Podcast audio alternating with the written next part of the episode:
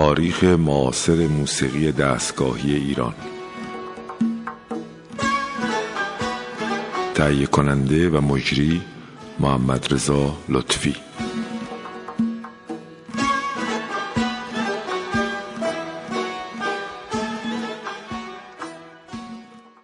سلام بر شنوندگان رادیوی فرهنگ. برنامه که میشنوید برنامه تاریخ معاصر موسیقی ایرانه و سرگذشت حوادثی است که در رابطه با موسیقی ایرانی در خطوط مختلف یا جاده های مختلف قبل انقلاب در واقع رخ داده. همینجور که در برنامه گذشته اشاره کردم مرکز افسه شایع تا سال 57 وقوع انقلاب 57 تداوم پیدا می‌کنه. و مسائل تاریخی مرکز افسشار رو بعد از انقلاب من بعدها در برنامه های آینده خواهم گفت و همینجور که قول دادم ما برمیگردیم حالا به مسئله هنرستان موسیقی ملی و هنرستان موسیقی غربی در ایران. حضور وزیری استاد بزرگ وزیری رو در واقع خواهیم گفت و تاثیرات ایشان و شاگردانشون مانند خالقی و خیلی از موسیقیدانهای بزرگ رو سعی می‌کنیم که در این برنامه گاهی برای اینکه حوصله دوستان سر نره آثاری رو از این مکاتب در واقع از مکتب وزیری پخش بکنیم. قبلا اشاره کردم که بعد از انقلاب مشروطه نوعی تجدد طلبی در واقع در ایران به وجود اومد بر پای تأثیرات از اروپا و افرادی در واقع فرستاده شدن به کشورهای غربی تا تحصیل بکنن و برگردن و شرایط ایران رو به شرایط کشورهای اروپایی نزدیک کنن. وارد این مبحث نمیشیم که با فرستادن یه تعداد دانشجو به خارج از کشور و ورود اینها به عرصه یک کشور متمدن یک کشور خیلی با گذشته بسیار بسیار درخشان هرگز نمیشه که ما مبانی خودمون رو و مبانی فرهنگی خودمون رو و زیست خودمون رو با این سرعت یک تغییر بدیم و دو شبیه بشیم در واقع به کشورهای اروپایی. ما اگرچه از نظر لباس از نظر شهرنشینی ساختمان ها و خیلی از مسائل روبنایی و سلیقه‌ای یک نماع غربی پیدا کردیم اما در بنیادهای فرهنگی و بنیادهای آینی و مذهبی و عرفانی و فکری ما در واقع تغییر چندانی نکردیم و به همین دلیل که تغییر چندانی نکردیم در واقع حوادثی در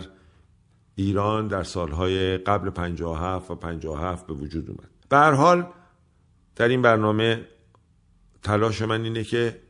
اون شرایط رو در واقع باز کنم و بگم چه اتفاقاتی افتاده و دوستان خودشون می‌تونن با این برنامه و خوندن در واقع مسائلی که برای موسیقی رخ داده و مسائل اجتماعی و مسائل سیاسی و فرهنگی بتونن در واقع واقع بینانه به مسائل این کشور نگاه بکنن وزیری به خاطر عشق به موسیقی پس از اینکه کار نظامیگری رو در واقع رها کرد وارد عرصه موسیقی شد و یکی از جملات معروف وزیری اینه که من مدتها شمشیر زدم و حالا مزراب من در واقع جای شمشیر من گرفته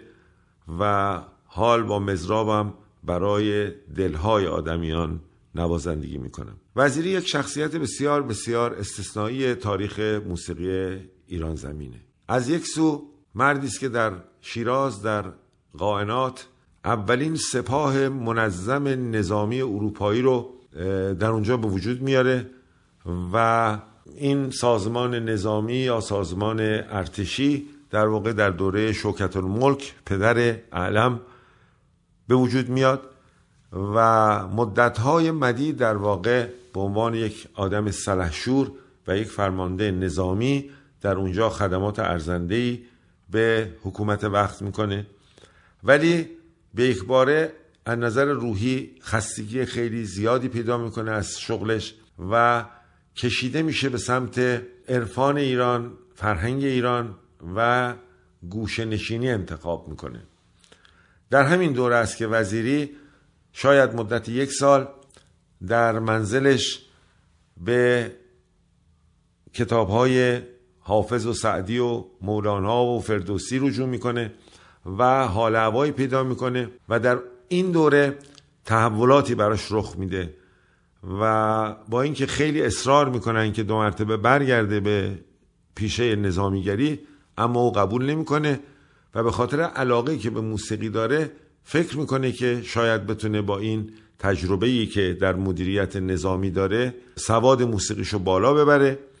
و در این راه تحصیل بکنه و برگرده به ایران و به ایران خدمت کنه و به تارنوازی مشغول میشه و مقدار زیادی از راه تارنوازی رو در واقع به جلو می‌بره و با استادای اون زمان کار می‌کنه. و به خاطر دوستیش با اعلم پسر شوکت الملک و نزدیکیش با خانواده بیات که از رجل اون موقع بوده با کمک این آدم خیر در واقع که بهش بورسی میده و مخارجش تعمین می‌کنه این رو آزم کشور آلمان می‌کنه. وزیری مدتها در آلمان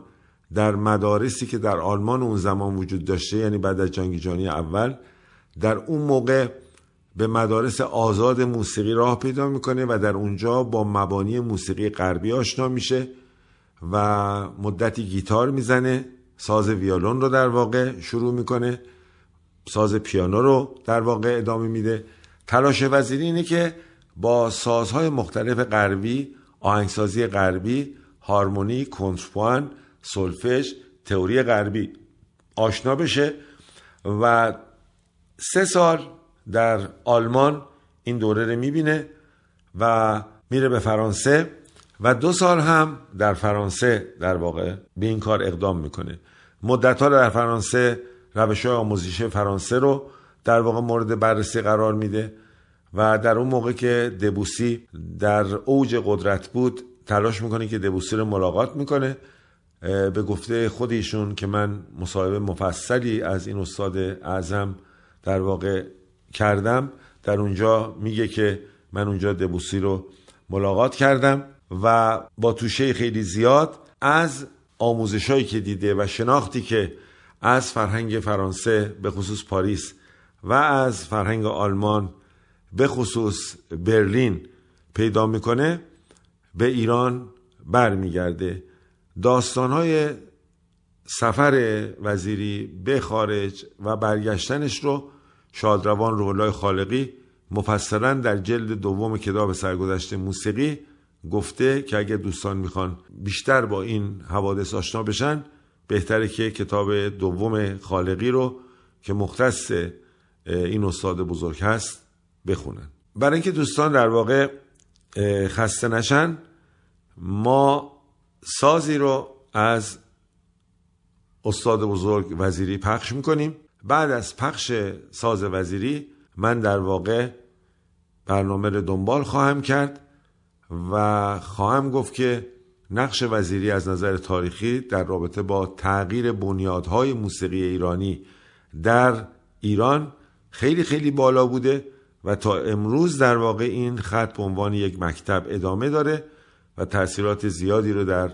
هنرهای زیبای آن روزگار که بعدا وزارت فرهنگ هنر میشه در رادیو در انجمن موسیقی در دوره شبانه موسیقی خیلی خیلی تاثیرگذار بوده. به یکی از آثار استاد وزیری گوش می‌کنیم.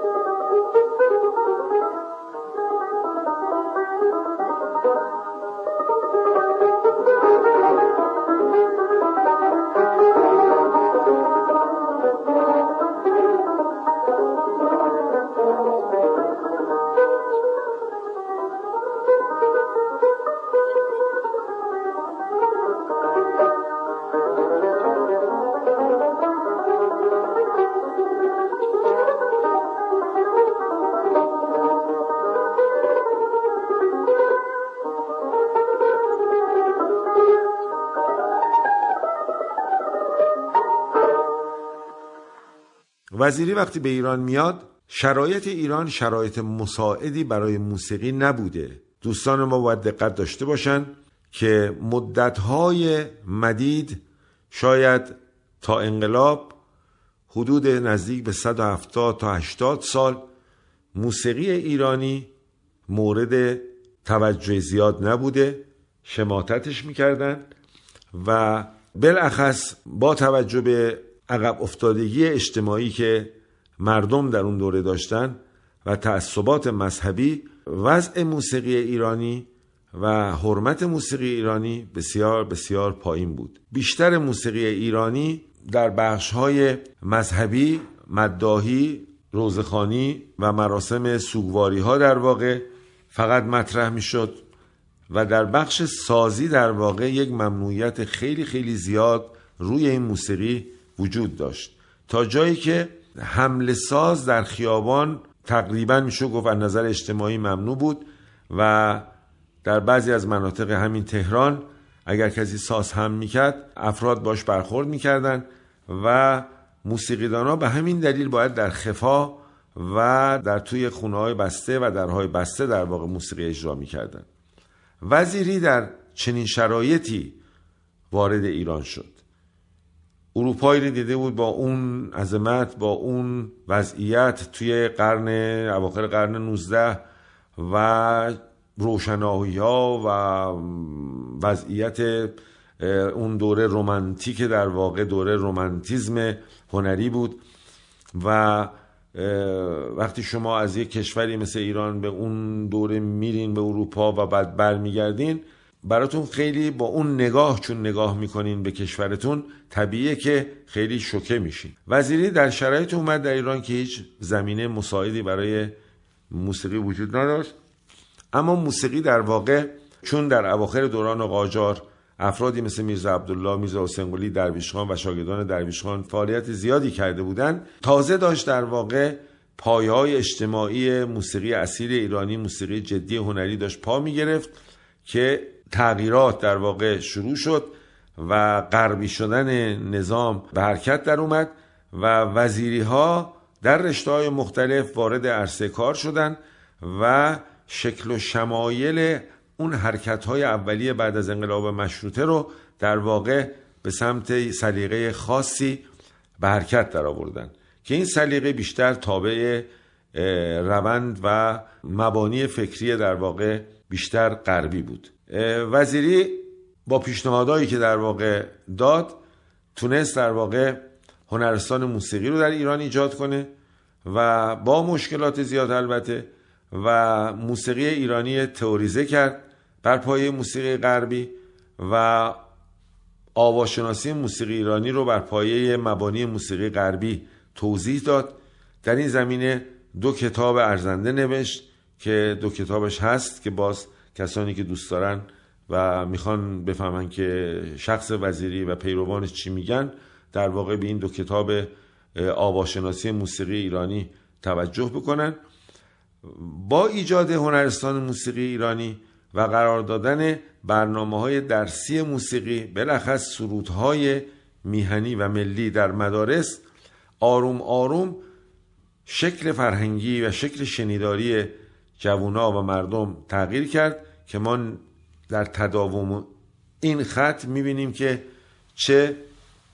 کارهای مثبتی در این زمینه شد و چه کارهای منفی هم در این زمینه انجام شد که باعث رکود و باعث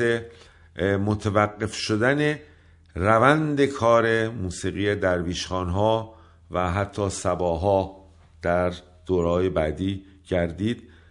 و اگرچه خود وزیری هم نتونست این راه رو ادامه بده یکی به دلیل خلق و خود خودش و یکی هم به دلیل در افتادن شخص رضاشاه با وزیری که داستانشو شاید بعدا من بگم در واقع وزیری رو هم خونه نشین کردن و شاگردان وزیری مانند خالقی بودن که در واقع به عرصه تداوم کار وزیری کمک ارزنده کردند وزیری در زمینه های مختلف کار کرد. اگر بخوایم یک تعریف خیلی جامع راجع به این استاد بزرگ بگیم اینه. وزیری اصولا عاشق این بود که بنیانگذاری کنه مسائل موسیقی رو تا بیشتر از هر چیزی به مسائل اجرایی بپردازه اگرچه در امر اجرایی هم فوقالعاده بوده. کارهایی که وزیری کرده می‌تونیم بگیم که هنرستان موسیقی ملی رو در واقع ایجاد کرده و بعد کمک کرده به راه اندازی باستانشناسی در دانشگاه تهران. شاید بتونم بگم که وزیری اولین کسیه که کتاب های زیباشناسی رو ترجمه کرده در ایران و اولین کسیه که به مسئله تئاتر و مسئله سینما و کنسرت در ملع عام به صورت اروپاییش توجه کرده. و کسی که کتاب های زیادی رو در این زمینه نوشته و بنیادهای نوعی از آهنگسازی رو پایه گذاری کرده بر پایه تئوری موسیقی ایرانی و ما تأثیرات وزیره رو در برنامه های تکوین یافته گلها ارکسترهای رادیو ارکسترهای فرهنگ هنر آهنگسازهایی مانند جناب دهلوی مانند فخر و دیگر دوستان به خصوص خالقی تاثیرات زیاد داشته. بیشتر آهنگسازان ما امروزه متأثر از راه وزیری هستند. خیلی از ارزش ها رو در واقع به موسیقی ایران زمین اضافه کرده بالاخص در زمینه های ارکستری.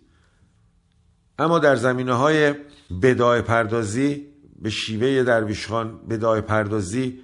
به شیوه حسن کسایی ها بدای پردازی به شیوه جلیل شهناسا توجه چندانی نکرده و عاشق نوت بوده